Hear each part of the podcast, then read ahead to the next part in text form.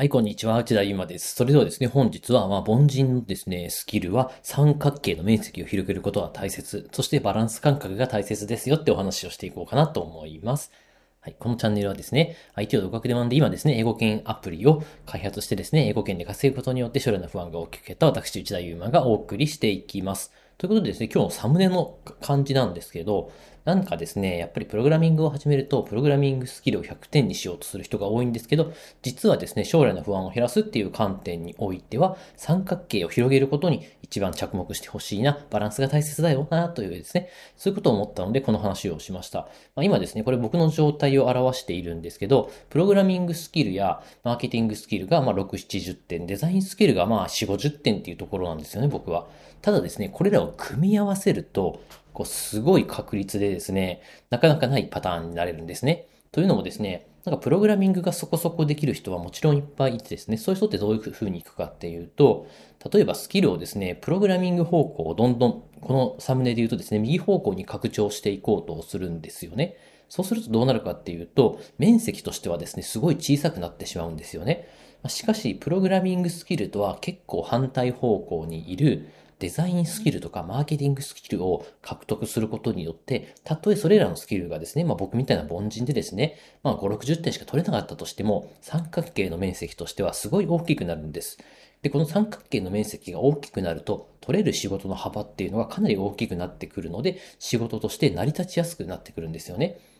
例えばですね、プログラミングスキルだけに変調して、プログラミングスキルを獲得したこれもですね、あの、生き方としては全然いいんですけど、ただ、市場としてですね、ビジネスに求められるものは変わってきてしまうので、このプログラミングスキルの需要がなくなった時っていうのは結構厳しくなっちゃうんですよね。それに対して、これらのデザインスキル、マーケティングスキルっていうものを組み合わせると、例えば自分の作ったアプリを英語圏に出していくっていうマーケティングスキルと掛け合わすことによって、今ですね、すごく円安になってきてるじゃないですか。それに対してドルを稼ぐことができれば非常に日本円に変えた時有利になります。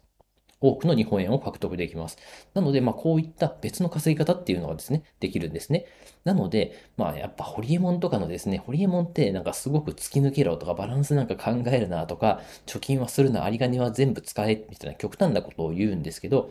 あの人はやっぱ天才なので、僕たち凡人が同じ真似をするとですね、大怪我をします。昔僕は真似をして大怪我を実際にしていますので、こういった今のですね、あの、まあ、ちょっと笑っちゃったんですけど、あの、大怪我をしてですね、借金2000万円以上あるんですけど、まあ、そこから至って結論としてはやっぱり、まあ、5、60点がですね、6、70点が限度なので、凡人は、やっぱりこの三角形の面積を広げていく方に注力した方が、ま、仕事はもちろんのことですね、将来の不安っていうことに関してもかなり有利に働きました。実際これ僕のですね、実体験です。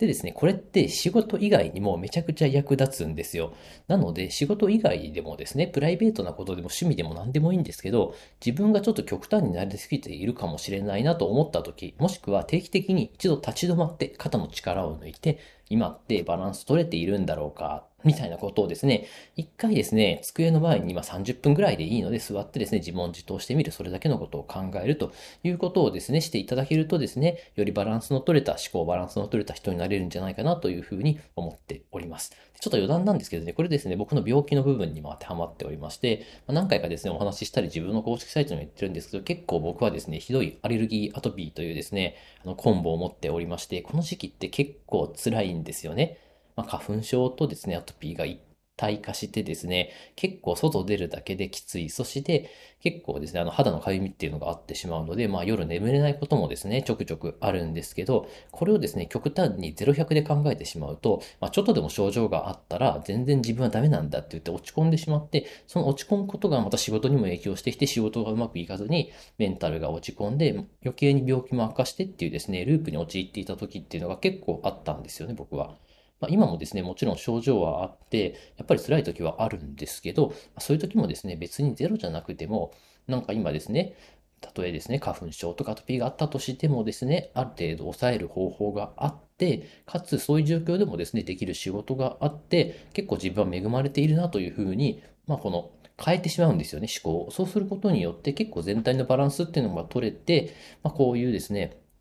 たとえ今辛い状況であったとしても、落ち込みすぎずにですね、済むわけです。もちろんですね、100%元気かっていうと、そういうわけではないんですけど、全然ですね、こうやって普通に音声配信取れるぐらい仕事もできておりますし、ありがたいことにですね、こんな僕に仕事を頼んでくれるクライアントさんっていうのもいるんで、まあ、こうしてですね、0100で考えるんじゃなくって、以前よりは全然いい状況だよねっていうふうに、いいことをですね、見ていくことによって、で、かなりですね、人生の質っていうのが上がりました。ちょっとだいぶですね、あの、凡人はスキルの三角形から話が離れてしまったんですけど、まあ、こういうふうにですね、考え方一つってすごい有利になってきますのので、ぜひともですね、ホリエモンの言うことも一理あるっちゃあるんですけど、実際に失敗した僕がいいのでですね、ぜひですね、もしあなたがプログラミングだけをしているのであればですね、デザインとかマーケティング、特にマーケティングがおすすめなんですけど、このマーケティングスキルを磨くことによって、稼ぎ方っていうのが大きく広がっていきます。まあ、そんなですね、僕がマーケティングを学んで英語圏に出ていくっていうですね、過程を僕のメールマガジンの方で配信しております。こちらですね、概要欄にリンクがありますので、もし興味ある方ですね、